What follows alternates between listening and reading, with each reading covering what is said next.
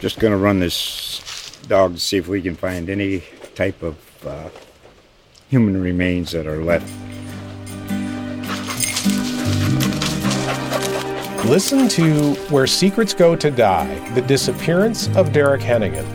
From the Detroit Free Press, a new podcast set in the woods of Michigan's Upper Peninsula. Available on Apple, Spotify, Freep.com, or wherever you get your podcasts. Good morning, Texas fans. This is Danny Davis with the Austin American Statesman, and this is your Longhorn Confidential for Monday, September 14th. On this date in UT history, Jake Smith caught two touchdown passes in last season's 48 13 win over Rice. That marked the seventh time that a Texas freshman has caught two touchdowns in a single game. One year later, here's what you need to know. Texas opened up its 2020 football season with a 59 3 rout of UTEP on Saturday.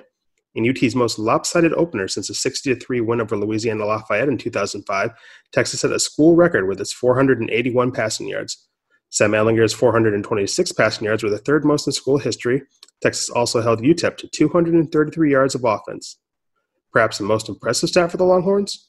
Well, UT's seven touchdowns were caught by seven different wide receivers, and that stat did not go unnoticed by Kirk Bohls in our Longhorns Unfiltered post-game podcast. Uh, Sam spread it around. This is not this is not Devin Duvernay and Collin Johnson. This is different. It is different, and that can be a good thing because defenses can't focus on shutting down Devin Duvernay. And I, I know we all thought Kai Money was going to be the go-to guy. Uh, money, money, money, money, money. he is the money man. I'm telling you you know, guy we'd never even heard of, a walk on, he gets in the end zone before Brennan Eagles. So that, if that gives you any indication, they've got a lot of depth. And I was impressed with their athleticism and uh, their yards after the catch. And again, it is rel- relative because it was against UTEP, which, you know, two and 34 the last three seasons. They're not good. We didn't see any Aaron Jones on this. Uh, UTEP team. That was a given. But uh, yeah, it's it to me it was very encouraging because there are a lot of weapons. Sam used his tight ends. He threw to the running backs, and we thought Jake Smith and Jordan Whittington were going to be the big number guys. Jake Smith out with a hamstring strain. Jordan, well, he made it a whole half, so wow. I guess that's progress, right? Texas's big win was among the few bright spots for the Big 12 during the first weekend of football. Before the weekend even kicked off, the conference had to call off three games due to COVID 19 concerns. The Big 12 then lost three times to teams from the Sun Belt Conference and had Texas Tech barely squeaked by Houston Baptist.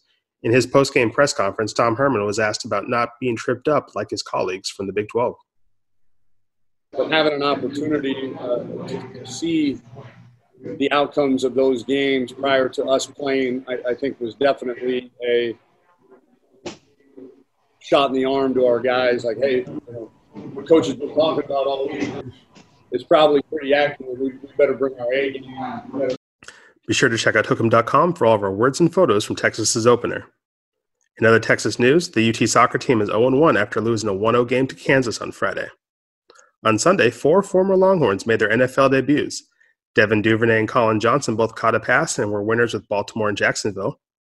Brandon Jones had an impressive 10 tackles, but his Miami Dolphins were beaten by New England. And Malcolm Roach had a stop behind the line of scrimmage in New Orleans' big win over Tampa Bay. Time for today's trivia question. Earlier in the podcast, we talked about Texas getting touchdown catches from seven different players against in the UTEP game. How many games during the 2019 season featured touchdown catches by at least four Longhorns? This has been the Longhorn Confidential for Monday, September 14th. Tom Herman will hold his weekly press conference today, so be sure to check out hook'em.com throughout the day for all of your Texas news, notes, and podcasts. Enjoy your day. We'll see you again on Tuesday.